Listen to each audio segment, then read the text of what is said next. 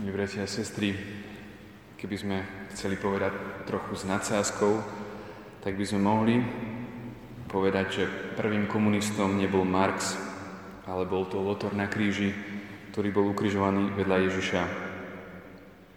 Nie si ty Mesiáš, zachráň seba i nás, kričal z posledných síl.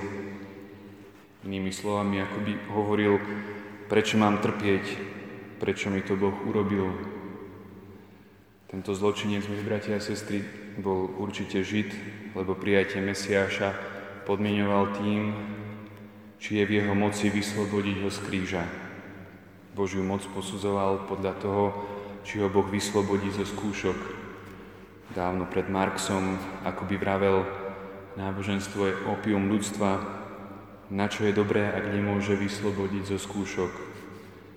Jedinú spásu, ktorú tento muž chápal, bola spása tela, Jediný život, v ktorý veril, bol tento pozemský.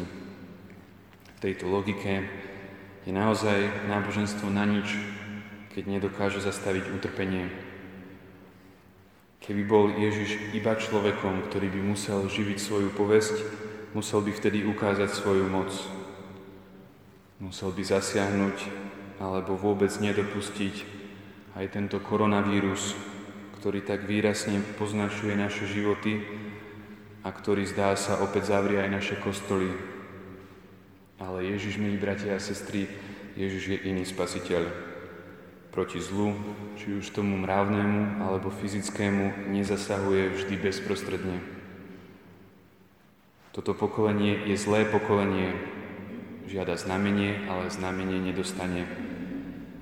Táto Ježišová výčitka, ktorá zaznie bez kontextu v tom dnešnom evanieliu, má svoj kontext a je reakciou na to, že niektorí Židia, keď sme boli v kostole, tak ešte v piatok, v piatkovom evanieliu, žiadali od neho znamenie z neba, aby ho pokúšali. Ale toto, milí bratia a sestry, toto nie je cesta Kristových učeníkov. Tí už od Kristovo zmrtvých stania tohto Jonášovho znamenia chápu, že pocit pokojného šťastia a slobody, ktorú im nikto nemôže vziať, budú zažívať vtedy, keď pochopia, že maximálnu ochranu na tomto svete im dáva Boh, ktorý ich vzal za ruku a vedie k veľkému, nezvyčajnému, ale jemu úplne známemu cieľu. Amen.